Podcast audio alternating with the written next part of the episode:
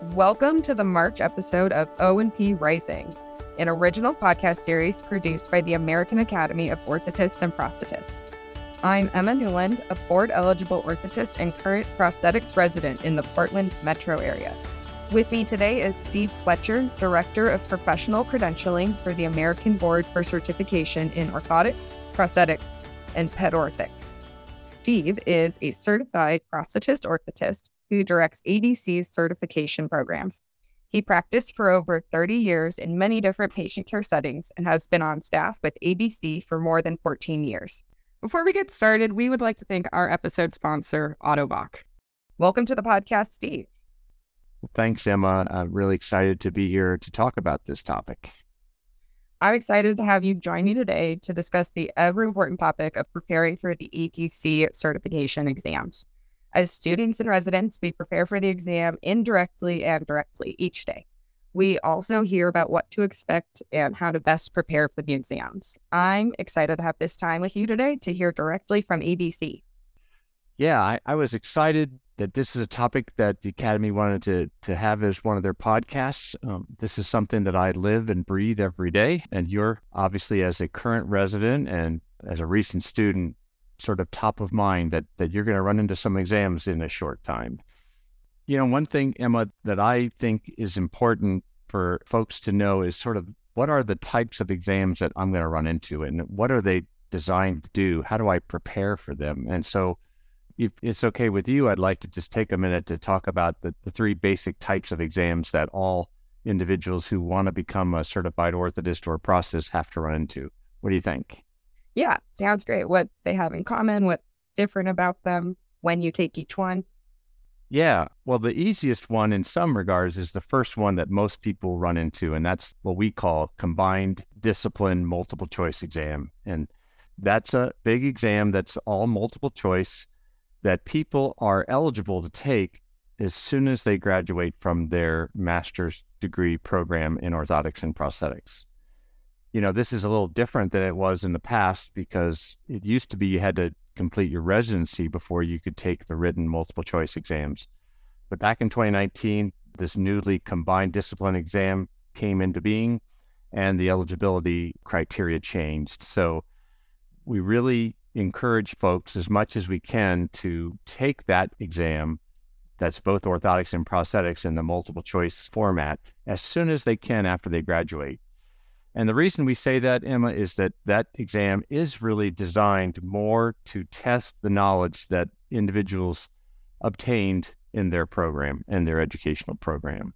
It is uh, specifically was changed when we went to this new combined exam to be an exam that tests what we call recall knowledge, you know, information about diagnoses and um, different pathologies, really stuff that you would have learned pretty firsthand in school and the information that you would learn in a residency is really tested in a different exam. So that's what that first exam is. And ABC thinks it's a positive change that candidates now are required to take one exam that covers both orthotics and prosthetics instead of taking two separate exams. So it's been a real positive change from our perspective.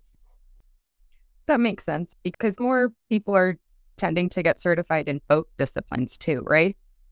That is correct. We actually look at those numbers over time, and in recent times, the vast majority of graduates of the O&P programs over the course of time become a CPO rather than become just a CO or a CP and then stop there. There's a small, small number of people who do that, but like I said, the vast majority, really north of 90%, become a CPO. So that is really the future for sure. Um, so if you want, Emma, I can just jump into the other types of exams and sort of what those are about. Yeah. After the written test, what test do we take next? Well, typically people take it in a certain order. I can tell you that you can take it in any order, but it's the way that we see most people do is once you've completed your residency, and let's just pick orthotics as an example, especially since you've already finished your orthotics residency, right? Yep, that's right. if you finished your orthotic residency, then you are eligible to take what we call written simulation exam and the clinical patient management or CPM exam, which is the practical hands on exam that is held in Tampa, Florida, uh, three times a year. So you have to have finished your residency to be eligible to take those two exams.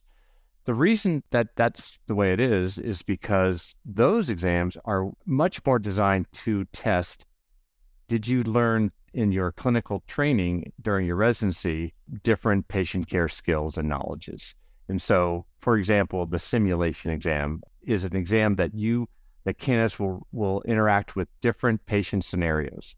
We call them problems, and you start with a problem and you get introduced to a patient through the scenario, and then you work through each of those problems like you would if you saw a brand new patient in your clinic.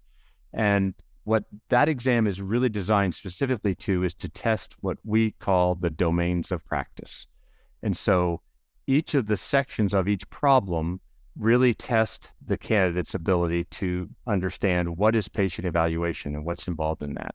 In other words, Emma, what interview questions are appropriate eh, given a certain situation and what physical assessments should be done to gather information. The next section of the problems is designed to test formulation of the treatment plan skills. And so now that you've collected information from the patient, what do you think would be the right intervention for that person? The next session is implementation of the treatment plan, domain three. And that section tests all the specifics of, of implementing that treatment plan. Now that you've said, I think this patient needs X, now what, do you, what are the steps needed to fulfill that treatment plan?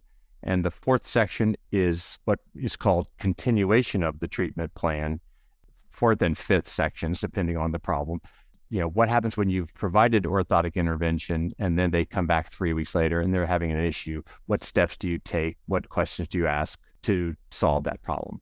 So, as I said at the beginning, it's really like you do with a new patient that comes to see you in your clinic. It's what some people would call an episode of care, patient evaluation, all the way through the continuation of the treatment plan after they've received the service. So, all of that to say, your residency experience really should help prepare you for that. Now, Emma, I'll be honest with you. Are there issues in the simulation exam that you're going to need to pull from your education? Absolutely. You're going to have to know what certain diagnoses are. And I'll give you an example, Emma. Let's say the patient's diagnosis is Guillain Barre. Well, you had to have learned of what Guillain Barre is in school and what the clinical signs and symptoms are. So I don't know if you can see that it kind of blends the knowledge you learned in school and then how you applied that knowledge in your residency. And that's what that simulation exam is really all about. So it's really still just building off of the first exam and the whole base of knowledge that you've already gotten from school and just building the residency skills on top of that. Exactly. That's exactly how I would put it. And that would lead me, if you want me to continue, with what the third exam, which some people think is the scariest one because it's the in person practical one. It really isn't that scary, by the way, but it is an exam that you have to travel to Tampa, Florida, and we have a testing center, and that's the CPM exam. And that exam, I think, even more pointedly tests how the residency experience was for each candidate because at the CPM practical exam, you're going to interact with patient models and in a sort of simulated way, you're going to do certain patient care activities and tasks, and you're going to be assessed on your skills. So it's a, a little more of a psychomotor assessment because you're going to actually have to perform some tasks, but it also has a blend of just knowledge, you know, being able to repeat the knowledge that you learned not only in school, but through your residency in particular. I would say that what we see is that people who believe they didn't have the most positive residency experience do struggle a little bit at that exam because I think you probably would agree with me, Emma. You know, part of the residency experience is not being able to just see those patients, but see multiple numbers of those patients, have multiple exposures. And that's where you really pick up a lot of knowledge because not every person's the same. So that's why the residency is, is so long and it gives the candidate a chance to see different things multiple times. And we think that repetition really builds the knowledge that you need when you come to take the CPM exam. Oh, I agree with that completely, Steve. That when I see a patient for the first time, I learn a lot. But the second and third patient, where I can apply those past cases, that's where I feel like I finally kind of hit my stride with different diagnoses or presentations. I agree with you. And it's, you learn as you, you know, that's why they call it practice, I guess, right, Emma? Mm-hmm. So I'm curious from your perspective how you approach preparing to take the exams. It took me a little while to figure out how to get started between upper extremity, lower extremity, orthotics, prosthetics, spinal, pathologies, and gait. It feels like I was standing at the bottom of a really tall mountain and I wasn't sure what topic to start with or kind of where to go. I found for me what really helped. I've been kind of working on my own study guide of just kind of filling out everything and it's not going to be finished by the time the test starts because that sometimes I get too caught up in making a perfect study guide instead of studying effectively where it's just time spent but not effectively. What's helped me the most is that I found a um, bunch of different resources of practice tests.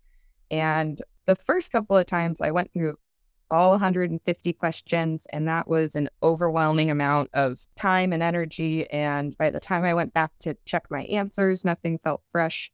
So I started doing it at 10 question chunks at a time. And then I would check my work at 10 questions and or any question I got wrong, I researched it and I figured out why I thought what I thought to get better understanding of the right answer.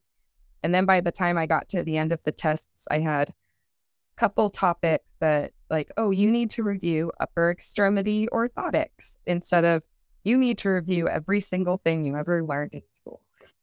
Just a way to kind of pare down the information that needed some deeper dives.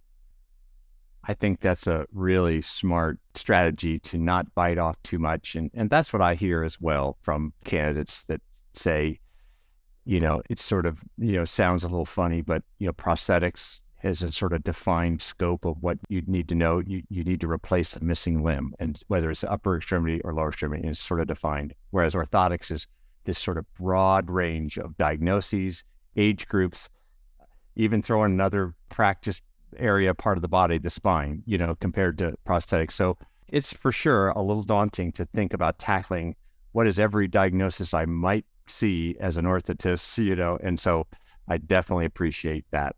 You mentioned practice tests, and, and I, I know that a lot of people try to do that too, especially for the multiple choice exam. But then it's probably a little harder to know how to prepare for the simulation and the CPM exams because there's not so much practice tests available for those, obviously. You know, one thing I will just mention, Emma, is that ABC does have some exam prep resources that we have developed over time. And so I always encourage people to really go to the ABC website. Um, and this is not a not an ad here. I'm just telling you, there's great resources there, especially as you look kind of deeper down into each exam the combined multiple choice exam or the orthotic simulation exam. There are specific resources kind of designated for each of those exams that really help.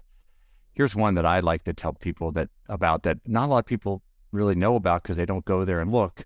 And there's a resource on our website that has the most common diagnoses that are represented on the combined discipline exam. And when I say diagnoses, I mean orthotic diagnoses because prosthetic diagnoses are fairly straightforward in that they're amputation. But I mean, there's more than that, obviously, Emma. But you you get my point that the orthotics is a little more daunting. So ABC has provided a little bit of a resource. It doesn't tell you what questions are on the exam, obviously, but it will give you a sense of, oh, those are the diagnoses I need to become familiar with. We actually do it even in ranked order, which means if you start at the top, that's going to be the the most questions you'll see, and it goes down. To me, I think it's helpful for folks because they really don't know how to manage the whole pile. Like you said, standing at the bottom of that mountain, do I climb this whole thing all at once, or do I just take a few steps forward? So, I like your approach. No, and that's really helpful information about the the diagnosis list and that they're in ranked order. Because I remember there's about 150 or 200 diagnoses that we went over in school and being able to focus on 15 instead of spending equal effort on all of them is just a much better use of my time for studying. We'd like to take a quick break for a word from our sponsor, Ottobock. Grow into the cranial orthoses market with Microband, the innovative, customized low profile design makes the microband a unique alternative to dated foam helmets. Each band is uniquely designed using an objective 3D model of a child's exact cranial structure and state of the art 3D printing technology. With precise scanning and fitting procedures, your patient's band is perfectly configured with no time wasted for foam modifications. Be the best treatment provider with the smartest cranial remolding orthosis on the market. If I could, I'll point out a couple other exam prep resources that I think are, you know, helpful to folks, especially when they think there's a big mystery about approaching one of the exams and they're not sure what to do. We publish what we call the test content outline for each of our exams. And so what that does, and they're different for each exam. That's why I'm glad we started with describing that there are three really different types of exams because each of the test content outlines are unique to each exam. And so, you know, you can look up the combined written multiple choice exam and it's going to show you by domain, the ones I talked about earlier, patient evaluation, formulation of the treatment plan, et cetera, how much of the exam content is in each of those domains. Um, that really comes, you may know, from the practice analysis that ABC does every five to seven years. And there's a big report that we publish, and that's available. But if you're a prosthetic resident working hard, finished your orthotic residency, and you're getting ready to take some exams, reading that practice analysis report may not be the easiest thing to do unless you have a hard time sleeping at night. And then it might be good. Just kidding. Uh, but I would really recommend that people look at those test content outlines because they really dive down a little bit more like what areas do I have to be more aware of? One other example I'll tell you is the orthotic CPM exam test content outline. That is actually broke down by what we call practice areas, not by those domains. So if you went on the website and you found the orthotic CPM test content outline, you'd see that there are three different sections that you're going to run into an AFO management section, a lower extremity management section, and a spinal orthotic management. And then there's a percentage exactly of how much of the exam is made up for each of those practice areas. They're pretty similar, but it gives you a sense of what you're going to run into. And then there's a little description of what you're going to do and sort of what you're going to be assessed on. I think that's really helpful to take away the mystery a little bit to go, oh, well, there tells me sort of what I'm going to be having to do. If you are a smart candidate, you're going to read that in advance of taking your exam so that you have time to really focus on things that you see on those lists that say, I haven't done a lot of those. I haven't really had a lot of exposure to that area. So I need to take some actions to do that.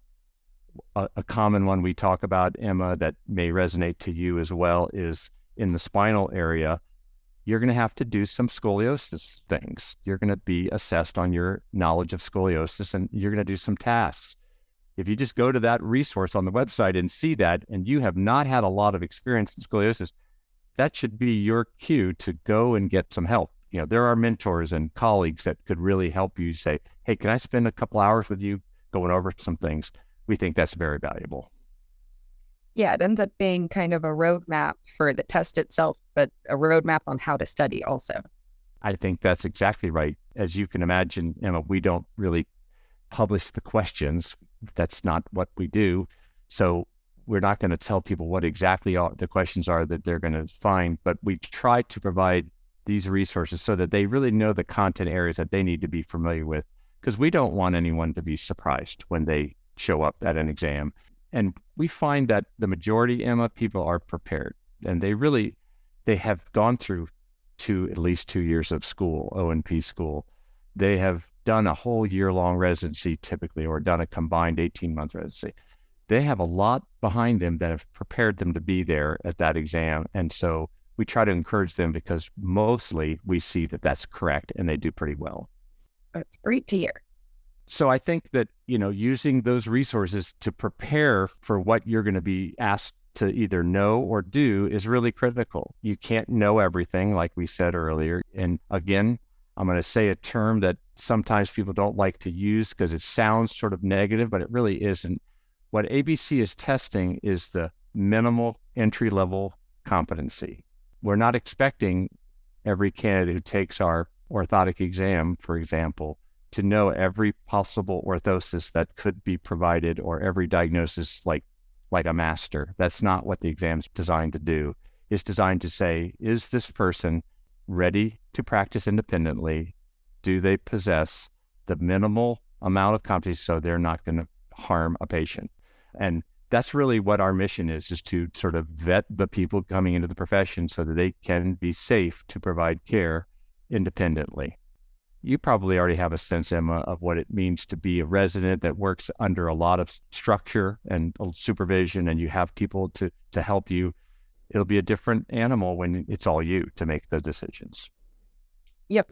When people don't co sign my notes anymore and it's my name on the line. It's a good way of putting it. I and we want people to feel confident that they are able to provide that.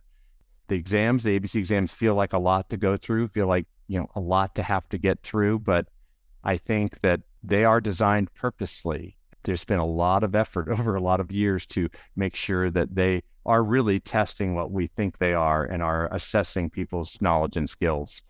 And I can tell you firsthand from all of my years' experience working with ABC and different volunteers who have helped with this process. The goal is always that we want people to be successful. It is not that we're trying to hold people back at all. And I think you'll experience it soon, sometime, maybe, Emma, when you come to the practical exam in Tampa and take your orthotics exam. You will see that everyone there who are administering that exam is really there to help you and to make it as stress free as possible. And I think that's one bit of advice I would give to anyone who is in, in the situation of getting ready to take these exams. You really shouldn't let the stress of it be overwhelming. You need to trust that your experience will provide you that what you need. I think that's what people who just let the nerves get them is the ones who struggle with the exam. Do you have any advice for people who feel less confident about their experience from school or residencies and especially since some of the recent cohorts have been affected by COVID, either as students or residents, and what they could do to help bolster themselves for the tests. You know, you bring up a really great point, Emma, because we're really looking at the topic of did COVID impact people's finishing their education or getting through their education and doing their residency. And, you know, we don't know this as a fact yet, but we are studying it, I can tell you. And my gut feeling is is yes, it did impact people a little bit. I think you probably have talked to uh, your colleagues or you know your friends that went through school recently. There had to be a lot of uh, adaptation uh, in school that you you know they just couldn't do it like they normally would during the 2020 2021 you know time frame. And then you know we heard lots of anecdotal stories about residency programs who really were struggling to even keep residents on because they were really trying to survive during that really height of things in the middle of 2020. But even just the change of the way patients were seen and access to the hospitals and long term care facilities, you know, all of that really did impact what I was talking about earlier, and that is the number of exposures a resident would get. So I think I would go back to what I said a little earlier, and that is you have to be your own advocate and look at all the materials available of what you're going to need to know to successfully get through those exams. And if you think that you see holes, you know, the scoliosis example is an, is an easy one, but you really have to take steps yourself to assure that you get that information one way or the other.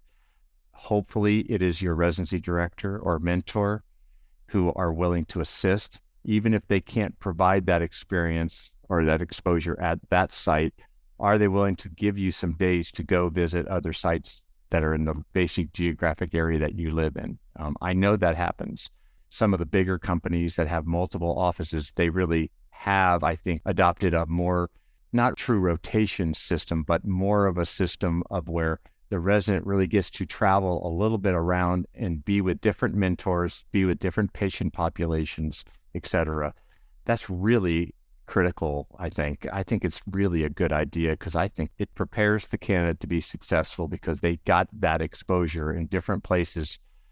As much as you can have a great residency, 12 months all at one place under the same residency director and mentor, let's say, that can be really positive. But you are really seeing it from one perspective, from that practice's perspective and those mentors. And so you probably understand what I'm saying. The, the diversity of seeing things from different practitioners' perspectives adds to your your knowledge.